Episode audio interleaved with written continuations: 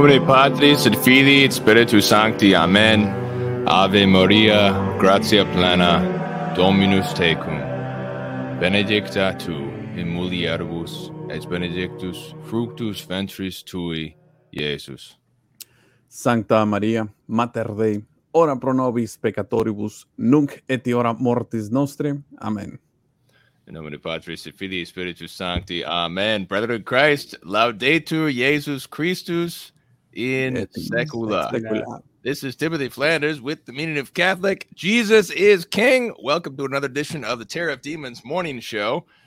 This week with special edition Catholic Empire series with Luis Medina and the Paleocrat. What's up, All brother? right. and uh, our normal our normal uh, co-host Jake Fowler, and today welcoming uh, one of our members in the online guild and the apostolate, Adrian Alvarado. Adrian, how you doing, brother? Happy to be here. Yeah, good morning everybody. It's uh, it's an honor. Yeah, Adrian is a Venezuelan uh, by ancestry Floridian. Uh, and we're going to talk about Catholic Florida today because we're talking about the Catholic founding of America.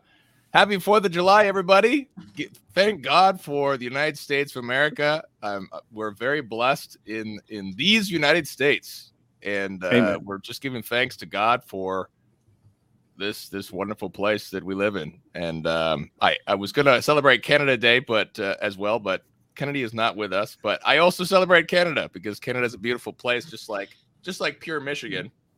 A lot of uh, similar geography. Unfortunately, they are under the domain of the Marxists at this point, but a lot of great French Catholic history, which we've covered with Charles Coulombe on another broadcast with Kennedy. Um, so you can look that up. It's called French Catholicism in North America. It's a it was a great conversation with Coulombe on that.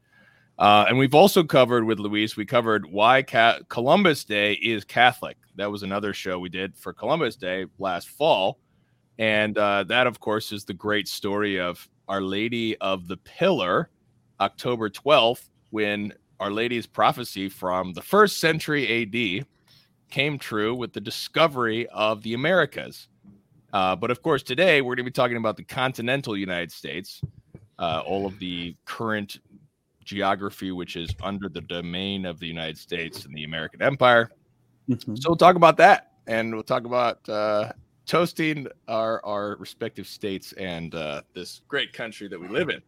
So, um, but first, before we get into that, we are let's see. Welcome to the fourth week after Pentecost. What do we have coming up?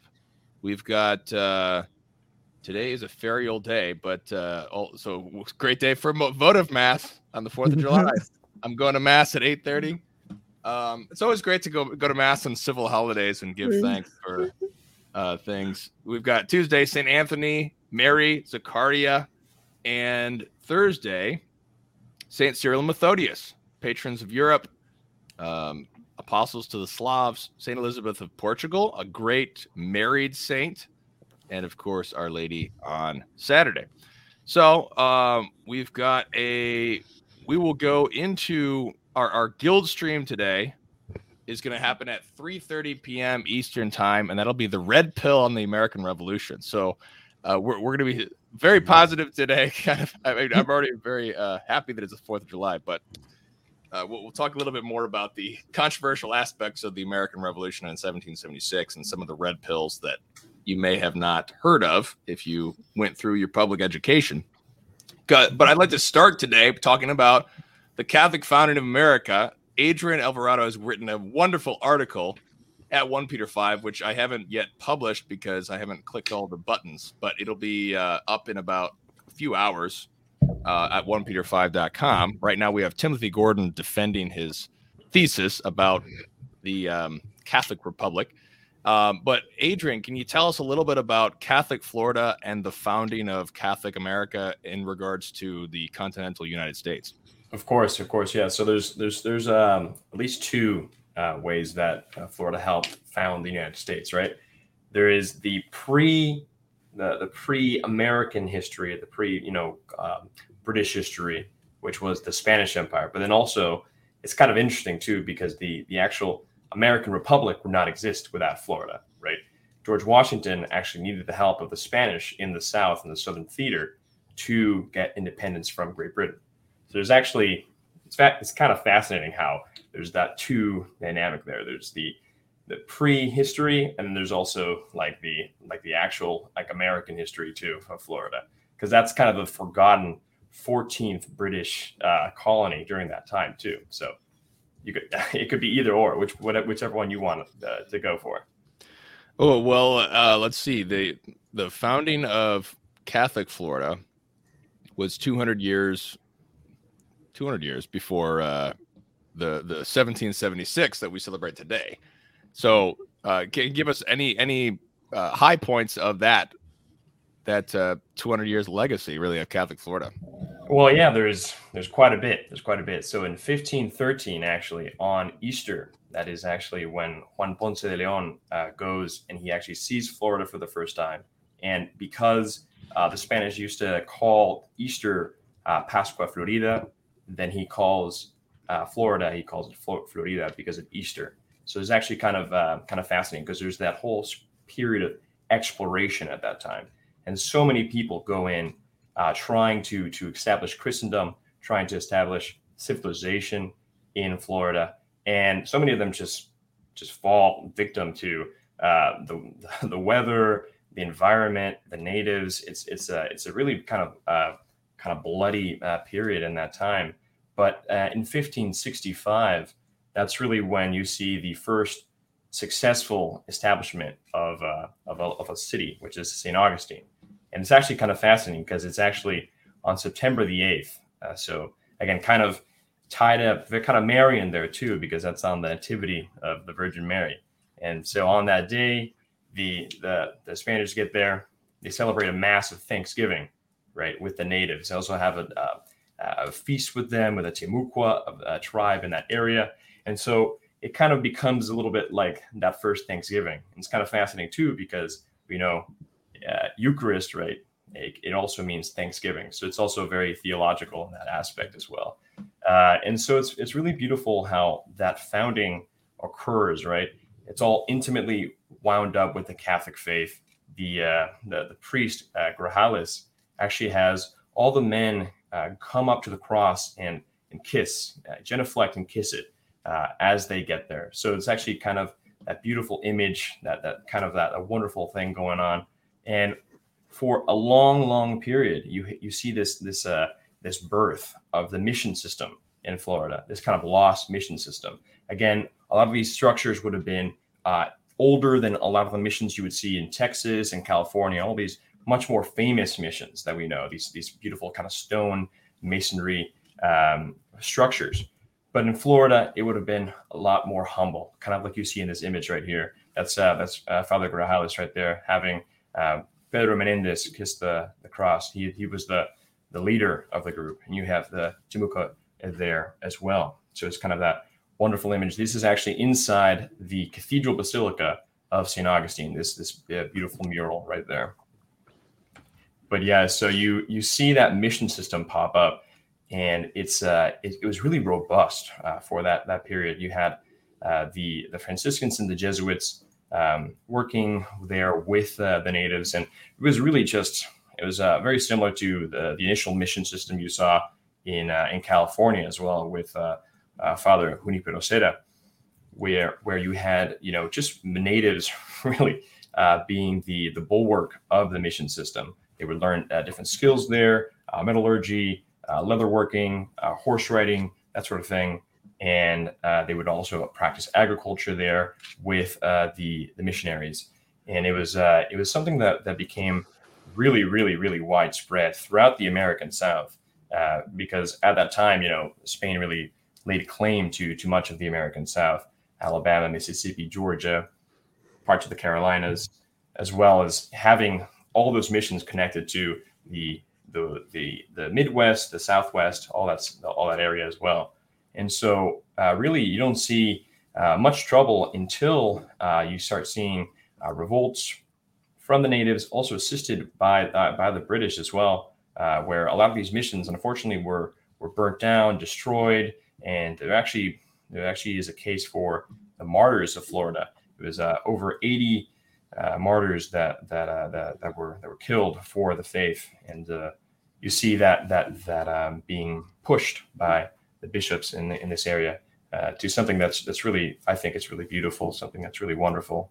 And uh, later on, you would see uh, this this incredible sort of fight, right? Because the the the, the, British from the north would also you know attack St. Augustine, but you know, the fort would always would always always always stand tall it would never, it never fell.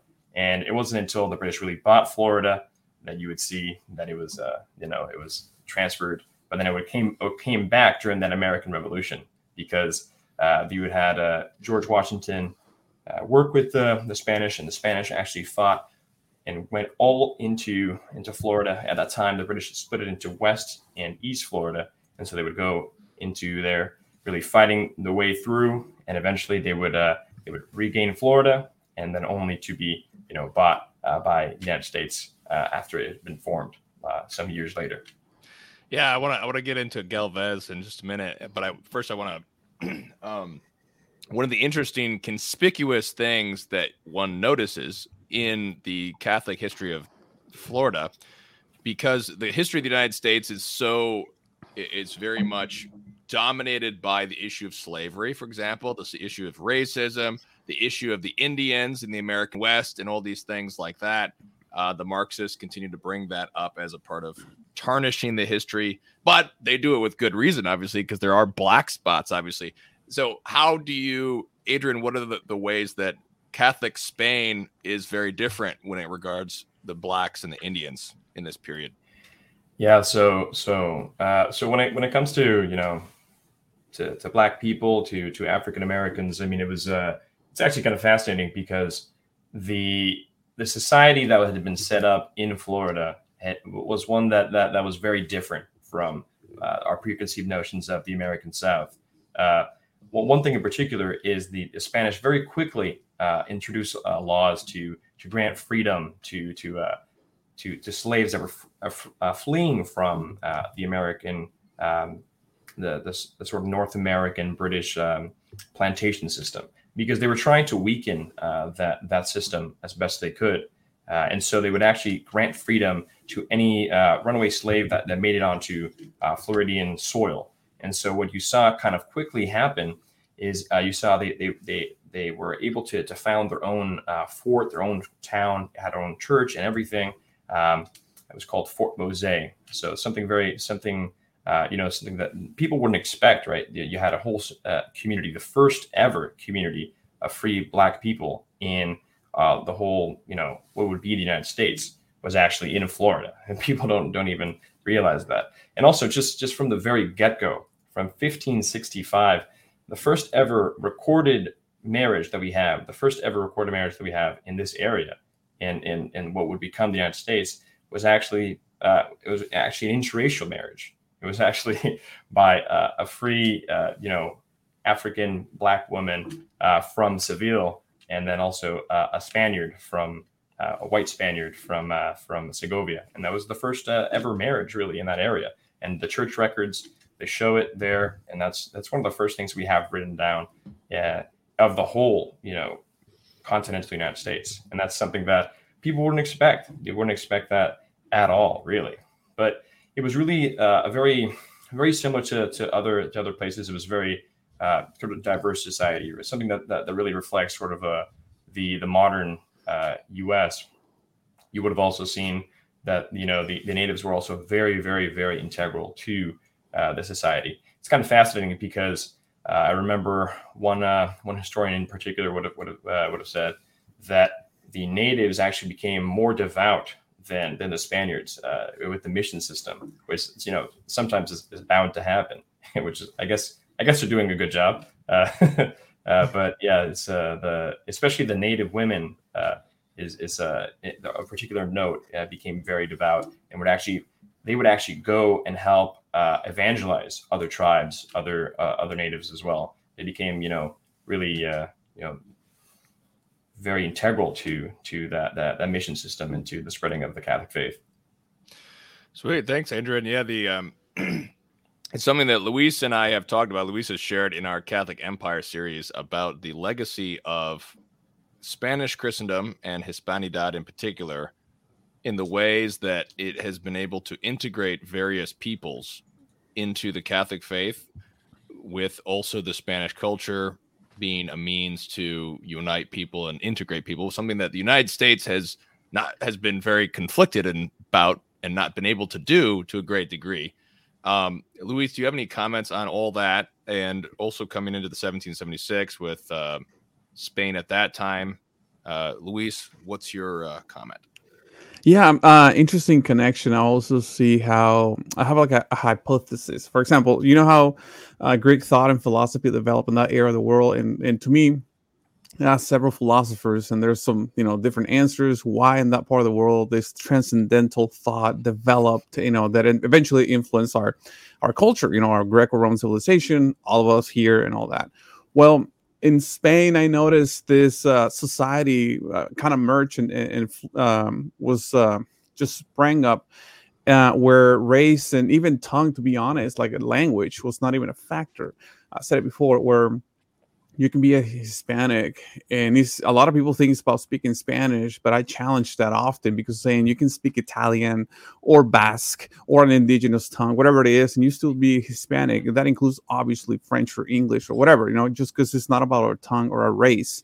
Uh, why in this part of the world, in the Iberian Peninsula, uh, these conditions were allowed to have this kind of idea of a society based on a value, in this case, our Catholic faith, rather than our ethnicity or our, our uh, culture, whatever it is. My hypothesis is that because the Spanish were confronted with a bigger threat, a transcendental threat, which was specifically the Moorish invasion, you know, the, the, Muslims, in other words. So that kind of forces you to pick sides and and really look at what matters and that model enabled us to you know they enabled the spanish to implement that model here what is nowadays america especially now um, modern america. I see a lot of that similarities. America right now is threatened uh, by marxists as we all are witnessing right now and and putting in jeopardy the western heritage the western world. And americans are realizing that it's up to this country really. We're kind of like the last remnant and i'm not trying to be the whole patriotic you know we're so great, manifest destiny type of attitude. But that's the reality at the end of the day. And it's because we're facing something that's trying to erase any transcendental aspects, you know, and America's still battling that line. And it's very important for us uh, in order to combat that to understand our origins. One of those is the Spanish origin. It's not the only one, obviously. It's the French, and there's many, but that's a key element. Uh, if we want to be successful at it, we got to look at the society who successfully implemented that model. In this case, the Spanish.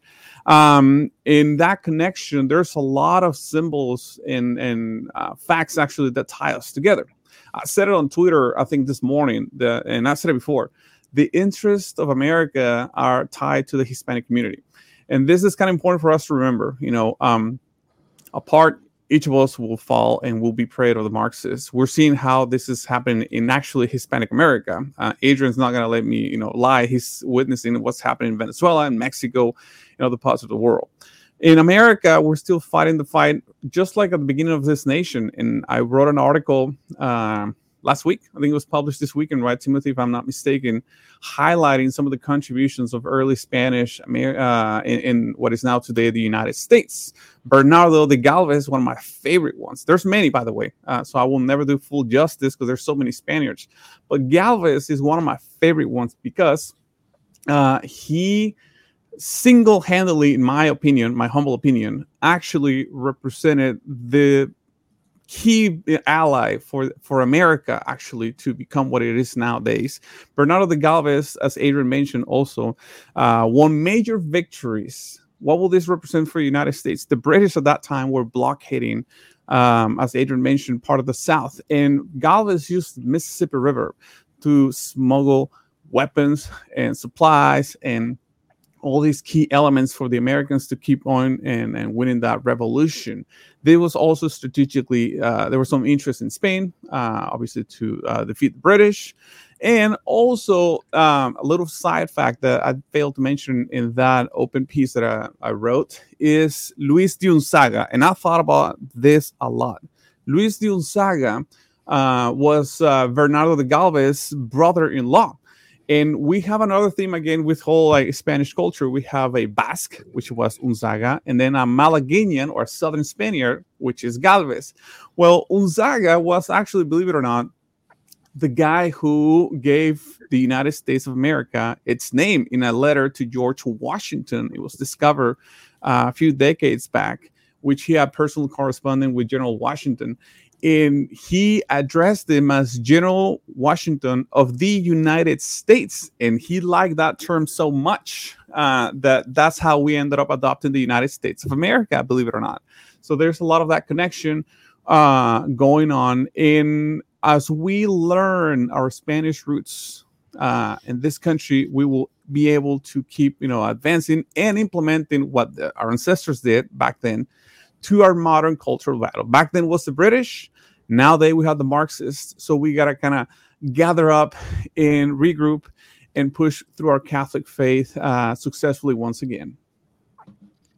Yeah, yes, amen. So we've got um, Catholic Spain getting involved. Uh, the, so yeah, the Catholic powers in 1776 are divided on 1776, but we do have two major Catholic powers siding with the Patriots namely Spain and France.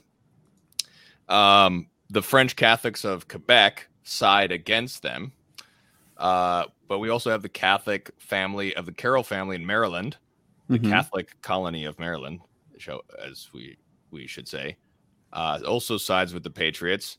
Uh, there's also a lot of rank and file Catholics just sort of scattered about the colonies. They side with the Loyalists and they fight on the other side. Um, but then there's also other powers. It becomes a world war. The 1776 mm-hmm. other powers jump in um, because people are trying to weaken the British Empire as well. So they're they're enthusiastic about siding with the enemy of the British Empire. Um, so any comments uh, from anybody? I, I just kind of wanted to get something out for the Spain first. Uh, Catholics and the Americas. Uh, Fowler or Bannister, y'all got any thoughts, things to say? God bless America. God bless America. God, God bless America, man. I'm going. I'm going red, white, and blue right now. Yeah, I. uh No, I. I. I always look forward to. uh To this day, you know, and and the history that we have, you know, as as messed up as we are, as messed up as we have been uh, in the past, it's a remarkable place.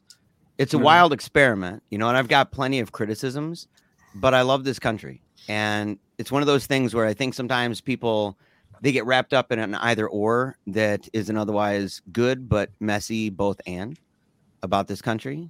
And one can say, well, was it a Catholic republic or not? I do not share the idea that it was, but it doesn't mean it was entirely non-Catholic either. Right? So I don't have to have Timothy Gordon's position necessarily uh, to recognize the great influence that Catholicism has had, not only in the past, but like for example right now right now with things yeah. that have been going on yeah, yeah, you're seeing a lot of catholic fingerprints all mm. over the place and so you know it's just true and i think it'll be a remarkable thing. I almost wish you know i used to say that i used to wish that politicians would have to wear any kind of corporation or group that sponsors them they should wear a tag on their shirt kind of like people in NASCAR do. Yeah. Um, I almost wish that there was some kind of a symbol for for Catholicism too, because I think people would go, "Man, these are amazing decisions," and then they'd look over and go, "Wow, it's a lot of crucifixes over there.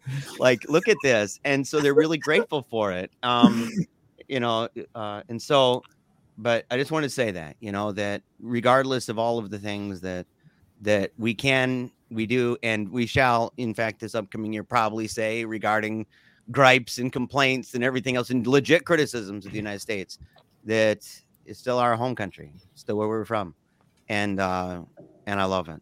Yeah, I, I love what you're saying. I mean, yeah. like Luis was just saying. Uh, I mean, I'm I'm just grateful to live in these United States rather than a lot of other countries through the COVID madness. Uh, there's yeah. few countries that have matched the United States' ability to resist the tyranny. That's great. Thank God. Yeah, I'll, I'll echo uh, Jeremiah's statements. I, it, you know, we could we could be doom and gloom and nitpicking America to death, but I, well, what's the point? We're not going to change our past. So is it is it messy? Is it muddy? Of course, uh, but embracing it and looking forward to maybe a brighter future. So I, I was reading something last night, entirely unrelated to America, but it was the end of a dreary essay on the modern world uh, by Romano Guardini, and he's just slogging through a 100 pages of why the modern world and the postmodern world, which he doesn't even have a name for, is just this monster that is going to kill itself, basically. But then the last five pages are, but I really think the church is going to come through and things are going to be great because people are going to recognize this. And I thought, wow, after bringing me down for five chapters, he really ended on a high note. And that may be, I mean, that may be the saga of our country. We start with a war, right? Uh, tension, strife, grief. We have another war. Uh, some call it the Second Civil War. And now it, we're, we're in this the midst of what seems to be the death throes of our nation in a lot of ways. But there's a light at the end of the tunnel, right? There's a we saw that light glimmering a little bit on June 24th. Will we see it in the mm-hmm. future? Yeah, we will if if we live it, right? So I think, you know, like Jeremiah said, God bless America. God bless these United States. And I do want to add one more thing. I am really scandalized by how young Jeremiah looks right now. yeah. And dude, check out my jawline. Look at this. I know, dude. My oh. dude, my when you my double chin's almost gone. I got to do this to even get that double chin going right now. You, I'm feeling you can't good, see dude. it. I have actually four. I have four chins under the beard. you can't. Yeah. Yeah. Yeah. I, ha- I had to oh. shave it off. I just, you know, I've been doing that fat shame to fitness program, and it's just I made it up, of course, and um, and it's totally awesome, and it's working, you know, just remarkably well, obviously. But the thing is, is that I I had a beard, so I couldn't tell. I'm like, you know, do I still have the the jowls of a a bulldog? Like, what's going on? What's underneath the beard? You know, kind of thing. Because last time I shaved, I had that really stupid looking double chin where it's like you shave your face and you immediately regret it because you look Yeah. and you go ah! Like you're like you're, you're, you're doing like that thing Yeah. where you're like you're like gluing on some of the dog hair. Like you're like trying to cover it up. You're like what's going on? Looking like some crazy lunatic. But um but it- that's what it looked like last time. So i was like i, I need to see this man. I, you know i'm i'm my clothes are fitting different so i shaved. And yes it definitely yeah i definitely shave off years of my my face when i when i shave. Yeah. Oh, you look good, man. thank you man So, Yeah. how do you guys think that Catholics should celebrate the Fourth of July? I think they should embrace it. Yeah. Yeah. I mean, uh, there's no shame of it. And and Jake mentioned something very important, which is the uh, humble origins of our nation. I actually think that's great. I mean, no country has a perfect history. No human encounter societies are perfect. Unfortunately, that's just the way it is. But what I'm marveled by America's uh, history is we started from such a obscure and low, you know, just the um, initial point and look what has what god has made you know this country. Um, and we still see it june 24th was one of the greatest moments in my opinion was the greatest moment in the last 100 years. More important than the berlin wall uh, when it fell that relevant. So and what happens here obviously has you know repercussions across the world across the not just the western world the whole globe. That's why everybody literally you have the greek uh, prime minister uh, criticizing America's decision for life, and it's like, well, they they criticize that clearly because he matters, you know, because Russia, you know, nobody cares about that, or China, with all due respect, but America is a different story. So we should embrace that, and yeah, because when you get these people thinking they, you know, silly dialectic about the Russian Americans, there's not dialectic. It's just America right now. This is our, you know, spot we're responsible as what we do with this nation, by the way, and we're seeing progress as um, uh, Jeremiah I think used this great point about the fingerprints of Catholicism going on. So we should embrace it whole hog uh, and and keep pushing. If you uh, allow me, Timothy, I'm going to make a quick announcement or petition. I mentioned on the channel too on the Telegram. But speaking of life, very quickly, um, Kansas is one of the battlegrounds for life right now. On August 2nd, they have a referendum. And long story short is they want to make Kansas kind of like the safe haven for uh, infanticide um, because Texas, Arkansas, Missouri, all these bordering states obviously have turned pro life.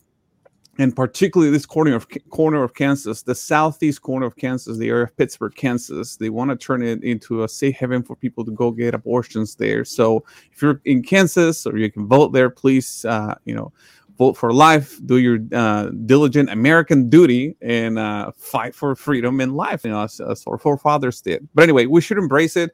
There are no conflicted interests. Uh, Adrian will um, I'm sure he will agree with me. Uh, but this whole concept of like, well, it's only for certain type of demographic or language or culture, the, the only ones who kind of have access to embrace the American greatness is obviously nonsense. You know, it's all for us, and I'm very thankful for this nation uh, as a foreign born, you know, now American uh, immigrant. Uh, it's been nothing but blessings. It's not perfect, but I'm very thankful for this nation. Yeah, and, and, and Luis, what, you, what you're saying is true. It's, it's just like we know, you know, as Catholics that uh, patriotism is a virtue, right? There's no there's no conflicting interest there. Uh, you know, uh, fireworks and, and, and barbecues, all and stuff. Is, and this is not like somehow like you're you're celebrating Mason masonry or something. You know, it's, it's, not even like that. Uh, it, much much like any other celebration, you know, it, it depends on you know like like like what your your motivation is, right? I think I think that's I think we all have you know a pretty pretty solid motivation for the Fourth of July. I think we all understand, uh, you know, that uh, as with any country, right? No, no country's founding is perfect or anything like that, but it is like where we live. It is our, it is our, it is our, our, our nation, our country, and so it's like you know we have to, we have to to embrace the good, you know. And uh, uh, when it comes to like the founding, right? Uh, I wrote a lot about this in my article uh, about founding myths, right? Because uh, the founding myths really inform uh, what a nation's about. And so, e- even if you uh, if you look at um, the sort of the, the founding myths the, from the New England colonies, it's it's a little different than than what the the the, the history history is, right? Because we know that uh, in particularly in Florida and a lot of these things, a lot of these these the, the first of anything in the continental United States were Catholic. The first ever mass ever celebrated uh, first ever, you know, religious celebration was a mass, was Catholic. Um, the first ever uh, Christmas spent in, in this in this area by uh, it was actually Hernando de Soto in Tallahassee. So that was the first ever uh, Christmas celebration, the first uh, Thanksgiving, uh, ostensibly. you know, there's there's so many firsts, and a lot of these firsts are firmly Catholic. You know, and so there's there's so much there's so much there to to to remember and and to to have in, in mind when we think about these things.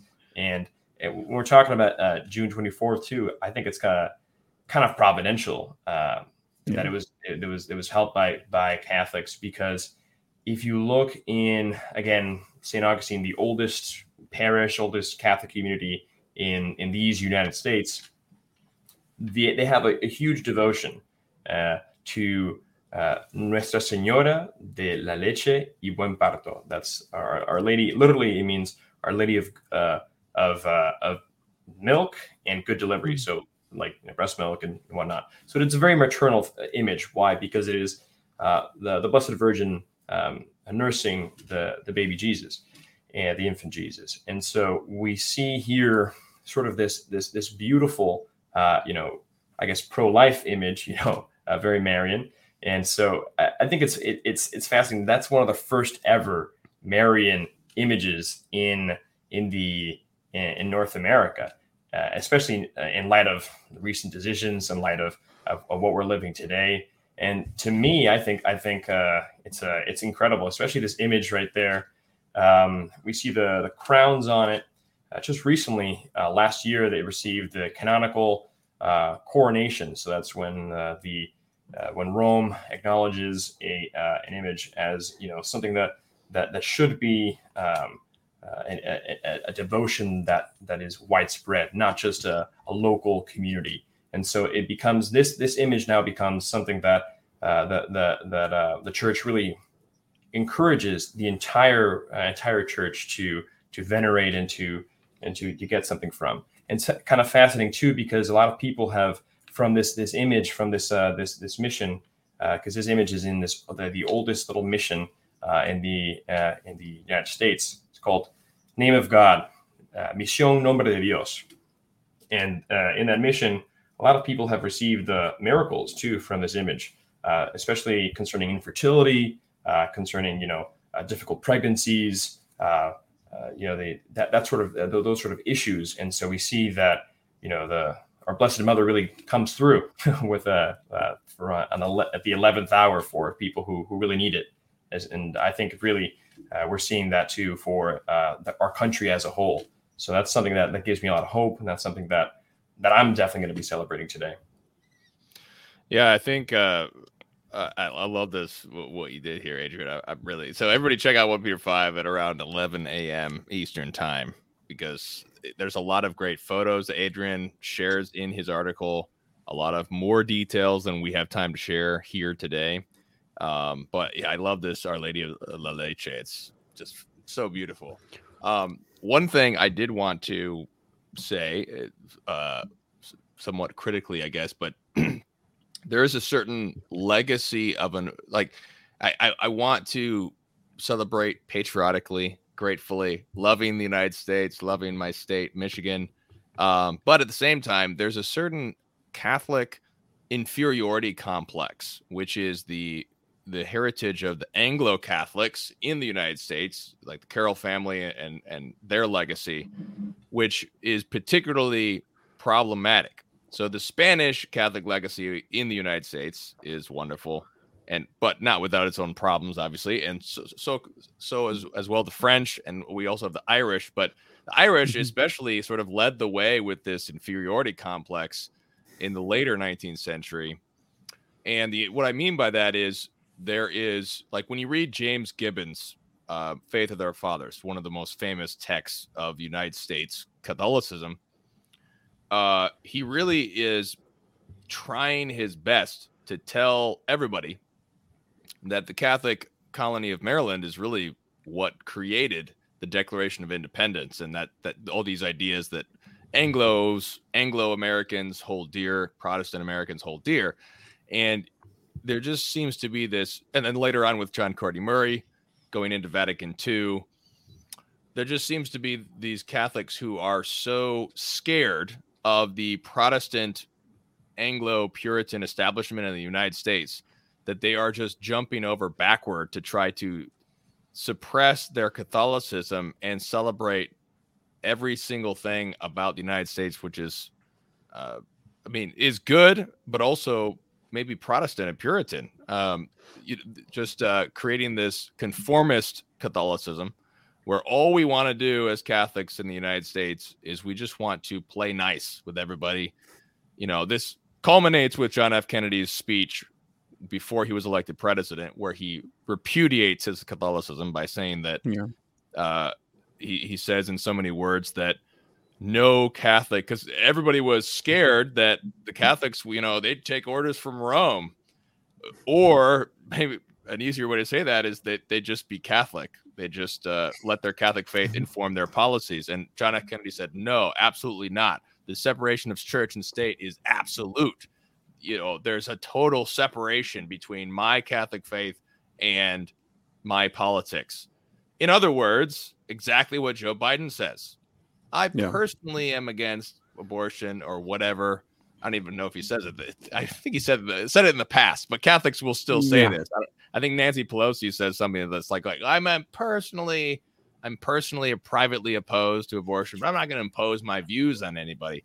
And this is really this legacy of this Catholic inferiority complex, um, which unfortunately, I think that one of the biggest reasons for that is that they they haven't taken pride in the Spanish legacy or the French legacy. They've they've really taken pride in the legacy of Lord Baltimore, which was particularly unique. But thought, any thoughts on that, gentlemen? What are your what are your comments on on that part of Fourth of July? Well, if I if I could comment on on that, I think um, I think it's, I think that's something that I, I think about quite often. I think of about uh, private Catholicism as opposed to to sort of the social kingship of Christ, right? We and, and for me, that's something very important. You know, having uh, the faith be visible, it be be uh, public, be something that that that everyone can can see, right? Uh, and I think, um, in particular, you see that it, it expressed a lot by. Um, I know that the Hispanic world has a, a long, long tradition of having uh, you know, big floats, you know, these these incredible parades, the incredible processions, and that's something that that I think is very indicative of, uh, of that sort of um, particular flavor of Catholicism, that a particular expression of Catholicism, of, of a Hispanic Catholicism, where it is very vocal, it is very visible, and it is, and it is a social engagement. It is something that the entire community is encouraged to participate in, and I and I, I see that often too because uh, this is what I do for fun. Sometimes I'll, I'll, look up, you know, that kind of stuff on YouTube, and it, and you'll see sometimes uh, even atheists will say, "Oh, I moved to to Spain, or I moved to to Mexico, or I moved to you know wherever," and I just really enjoy looking at these processions. I don't believe in it, I don't like it, but I like looking at it, and it's like it's interesting too because it's like it's uh it, it is integral to the culture into the, the sort of uh, social fabric as opposed to uh, sort of uh, I remember uh, hearing a little bit about the sort of the history of uh, of the Irish, you know, where unfortunately, they, you know, there, there was a lot of persecution. Uh, obviously, this is very it, it's, all, it's you know it's, it's, sort of different histories inform the different expressions as well.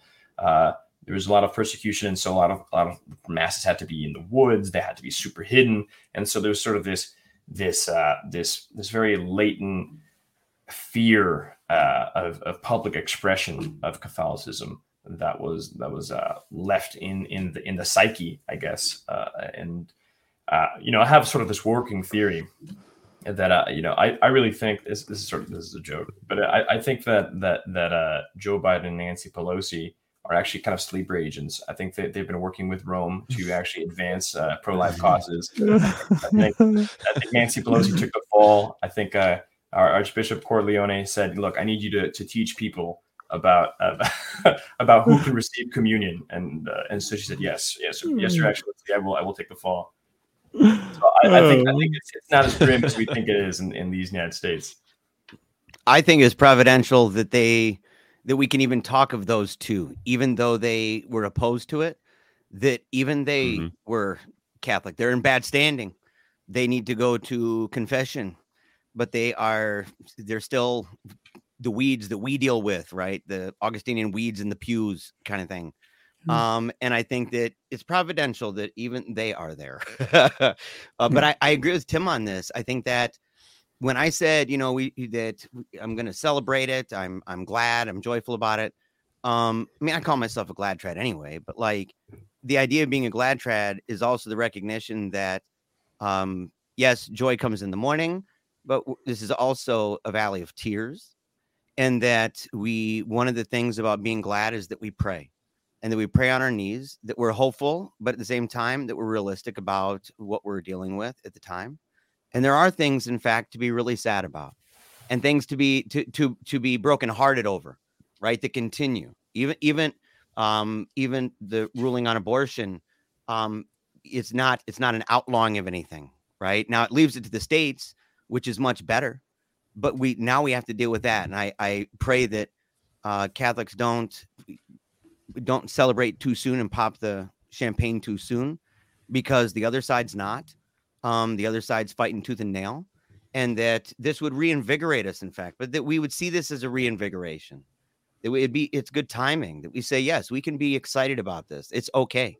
It's okay to be super pumped. And and to no longer have that inferiority complex that says ah oh, we gotta you know, do like JFK did. And interestingly enough, he's talking dealing with the Baptists, right? It was yeah. a, what a, a, Baptist convention in Houston or whatever, where he yeah. gave that speech, uh, similar to uh, the early founding, uh, trying about the wall of separation. That had to do with the Baptists, right? So that's been kind of a thing for a long time. In fact, those darn Baptists, and, and, you know what? They, they weren't, you know, I mean, so we got we got to deal with that, right? But one of the things we could do is just recognize that yes, there there is a great unity here in that America is a big us, right? A big US, and it's a big us. Uh, at the same time, that us is constantly in dialogue and constantly scrapping and doing their darndest because we have the right to, and in fact, the responsibility to, to bring our best and to advance the reasons to convince our fellow Americans why we believe that any given policy is better than the other. I think that that should be especially hopeful for Catholics as we in fact have the best ideas. And so I think we and we can Right. we can promote them in a way that's robust. That's not just limited to you better believe the Bible, but beyond that that we can use natural reason. That we can use science, that we can use all of these different mechanisms at our disposal in order to convince the great number of very diverse people of the positions that are maintained most robustly and most fully by the Catholic Church. And so I think that, yes, joyful, yes, there's going to be awesome fireworks on display in my neighborhood today. But at the same time, we got to get on our knees and pray.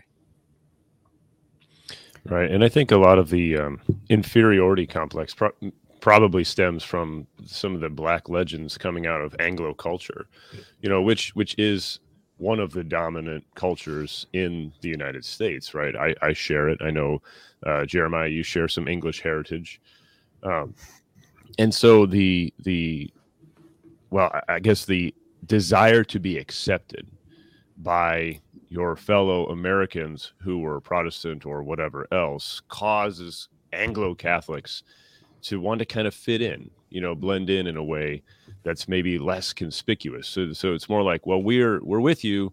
We're not those crazy guys with the statues and the processions, but that's uh, a false dichotomy, and and that's got to go. If we live our faith the way the Spanish, the way the French, the way the Italians live the faith, then this country will be transformed and for the better, right? I think what England brought was uh, a certain pragmatism and some practical wisdom and a healthy system of government, more or less. Uh, Mhm. You know, I have critiques of the American government, but in general, like it does function. And those were, for the most part, English ideas. But when you combine them with the Catholic culture, especially from uh, the French and the Spanish, what an amazing place this could be. And so it's it's time to stop being Catholic in private, buying buying into the liberal lie that there is this privatization of religion and the separation of church and state, whatever that means in fine, in the nitty gritty detail, right? Which the church has been battling the state over since its inception, right? First with the Roman Empire, then the Eastern Roman Empire, and so on and so on. The the battle over church and state isn't an American thing. It's a Catholic thing because we are here to transform the world. And so in so doing, if we live our faith and live it in the way that Hispanic culture lives it, then we're going to continue to see more moments like the, the overturn of Roe v. Wade. We're going to continue to see more moments in our history that are just like that. You know, and so it's it's time to be done with the desire to be accepted. On the one hand, we're not going to be accepted. We're Catholics. We'll always be the outcast in some way. So accept it and move on. But then again, there's a lot of people that could be influenced uh, by us for the good. You know, I think of my Mhm. neighbor, guy down the street, three or four houses down, who may or may not see this video. In fact, I'll probably send him the link. Um, this fellow has been inquiring into Catholicism slowly over the years. And when he asks me questions, or why do you do this? Why do you think that? I don't say, oh, well, you know, it's because kind of this weird thing that it's just one of those traditions we hang on to. I'm like, oh no, man, because this this is what Jesus said. And just boom, front and center. This is who we are. This is what we do. I'm not ashamed of it. And if all American Catholics acted like that, then I would imagine it wouldn't be long before we'd have an actual Catholic president. Yeah, yeah. Third Yeah. time's the charm, I guess. yeah. Well, well, I in- don't in- know. we, we, I don't know. Two two years and uh, and an abortion is okay. Is, is is no longer on the books. So I don't know. He's doing pretty well. Yeah, pretty good yeah. tracker. well, to, to God be the glory, man. I mean, that's the sign of you know God. God is teaching us a great lesson, saying, I mean, you thought you need like a special kind of leader, politically speaking. It's like, no, the glory goes to me, you know, for the Lord. Uh, and and I see the wonderful testimony. Uh, when in the grand scheme of things, I see, um, as you guys remember, our country was consecrated to the Immaculate Heart of Mary. Uh, which, by the way, is another Spanish connection. That's the other country that actually recognized Mary as the Immaculate, you know, way back then. Um, so I think it was 1846 or something like that, if I'm not mistaken. Um, and I see Our Lady reclaiming what belongs to her, in this case of our nation, America. Little by little, we're seeing that shift and that change. Recently, the Pope just consecrated Russia, and that's great. But that's a recent phenomenon America has been consecrated to uh, Our Lady for a while, and we start seeing those gains little by little through imperfect Catholics. Among those, I'm the first one, by the way, of those imperfect Catholics, and hopefully for our kids or our grandkids, we'll see this even better. Just like Jay uh, mentioned, different Catholic manifestations of victory, what belongs, you know, what supposed to be Catholic uh, victories, which is not a suppression of culture, by the way. Uh, this is one of the distinctives of Catholicism. Catholicism sanctifies; it doesn't eradicate or erases. It glorifies or sanctifies what needs to be sanctified, and it discards what needs to be discarded. Uh, unlike uh, different cultures, when they go and they impose, and it's either we win and we erase you or you you know transform us. Uh, and catholicism doesn't work that way. So, i mentioned it with timothy long ago. It is uh, dynamic with we balance things or they balance things without erasing your cultural heritage. So we're not talking here at least from my perspective about erasing the great English contribution, eh, which is the bulk of it, what is America? It's not all of it, but it's a big bulk of it that the British or the English brought here. Like Jake mentioned, great institution, great pragmatism in a lot of ways. But when you infuse that, it's just not enough. When you infuse it with these Catholic elements, and culturally speaking, we create something great. And this is what our nation is turning into. And in my observation, obviously, like I mentioned before, this is happening because of Our Lady is reclaiming what belongs to her, which is this country and the whole continent. Yeah, I just want to comment on that quick note. So the Santa Maria under Christopher Columbus sailed under the banner of Santa Maria de Immaculate Concepcion. I think mm-hmm. I got I don't know if I got that Spanish yeah. right, but it's the obviously Saint Mary of the Immaculate Conception in 1492 hitting the Americas and then it was 1792 Bishop John Carroll, Carroll. Um, Jesuit, Jesuit bishop at a time when the Jesuits were suppressed unjustly, but he consecrated the United States to the Immaculate Conception in 1792, and then the so there the the basilica, which is interesting. I, I just learned this when I went to D.C. for the March for Life. The Basilica of the Immaculate, Immaculate Conception is the highest point in the in D.C.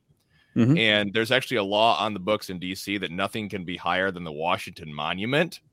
So, because the basilica is actually higher than the Washington Monument, the Catholic Church pays a dollar fee. I think it's a dollar fee. It's like something really small. It pays a fee every year to the DC because it's breaking this law. Yeah, uh, but it's it's this great it's this great little testament to the fact that Our Lady of the Immaculate It's an unjust law. Uh, yeah. Of belongs to Caesar. It's just like ah, our lady's like, no, I, I think I will be the highest point actually. um, so yeah, it's, it's it's great. It's a great little tidbit. Um, so we need to. I think the other the other celebratory feast day of the United States needs to be December 8th. We need to yeah. celebrate the United States on December 8th because Our Lady of the Immaculate Conception is our our patroness, and uh, in particular, when Pius the Ninth dogmatized the Immaculate Conception of 1854. And side note, I should say that the Army of Flanders, the Hispanic Army of Flanders, I should say, uh, fought under the Immaculate Conception since the yeah. Dutch revolt of the 1580s. Yeah. Uh, but Pius IX mentions how the Immaculate, the Immaculate Conception says one thing about Our Lady, and then it says another thing about the rest of humanity. It confirms that we're all under original sin, yeah. and we cannot build a society without having the the cultists, the public cultists, pay uh, worship to Almighty God and ask for divine grace because we're under original sin, all but Our Lady, and so that's why it rebukes the hubris of if if the United States does not ask the protection of Almighty God. Uh, but I think that the, Our Lady has nevertheless worked in the United States despite any any and all uh, hubris of the enemies of Christ. I was gonna say something that uh, I think one of the reasons why we do so well and why we should be so glad, because um, it's not changing anytime soon, is that one of the things that Catholicism has that's different uh, in the United States is we actually have a social theory. Um, and our social theory is connected to an institution and an institution that professes itself, in fact, to be infallible and to have universal jurisdiction, competence, and authority. And I think that's important because it, it, you know the closest thing America ever had was was probably the Puritans, but the Puritans based it off of uh, they were theocentric, right? Like we are, we're wanting to restore all things in Christ. Mm-hmm. But it was they're stuck in the Protestant paradigm, right? So it was still sola scriptura. They, they were they were left at the behest of the winds and the waves of whatever came their way. Whereas Catholicism does not. And it's funny. It was there's a book I've mentioned it before, Political Polytheism. Interesting book. People should check it out for this, especially for today. Um, but the five points, right, that even the Puritans would recognize would be of the covenant, covenant people, transcendence, right, sovereignty, yet immanence, presence, hierarchy, authority, and representation, ethics, law, and dominion, oath, judgment, and sanction, or blessing and curses, uh, succession, continuity, inheritance.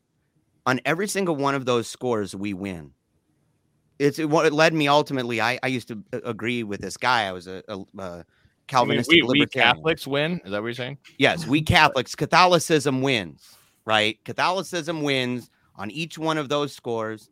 We win because they they have demonstrated the various other rival views within Christianity have demonstrated. People can see it right now that they cannot hold the tide of nihilism at bay. They cannot. They they are caving in, caving in. And as bad as we experience things, as bad as all the things around us, um, we're uh, leading the way, and it and it's yeah. inherent in our system. It's part of our design. It's part of our divine constitution. And so these things, it's in and even down to the uh, opposition to contraception, the idea that is transgenerational, it continues and goes and goes. Whereas you're seeing in other uh, expressions of Christianity, even in this country, the domination of that, the domination of all different things. So I think we should be take comfort in it, not triumphalistically, but in a way that says we can win this. We are we are we are uh, destined, in fact, to win this. But that means we got to fight, and it means we got to pray and love an awful lot. There we go. Let, us Who wrote that? Perfect way to end this. Let's let's say an Mm-hmm. Ave uh, on that note right there. Thank you, Jeremiah. Yeah. Uh, Luis, can you be my wingman on the Ave again? Yes, sir. Uh, so yeah, let's let's invoke Our Lady of the Milk, Our Lady La Leche, and uh, ask God's blessing upon the United States of America. In nomine Patris et Filii et Spiritus Sancti. Amen. Ave Maria, gratia plena, Dominus tecum, benedicta tu mulieribus, et benedictus fructus ventris tui, Jesus. Sancta Maria, Mater Dei, ora pro nobis peccatoribus, nunc et hora mortis nostrae. Amen. Nuestra Señora de la Leche. Ruega Pray por for us. nosotros. In nomine Patris et Filii et Spiritus Sancti. Amen. Jesus is King. God bless America.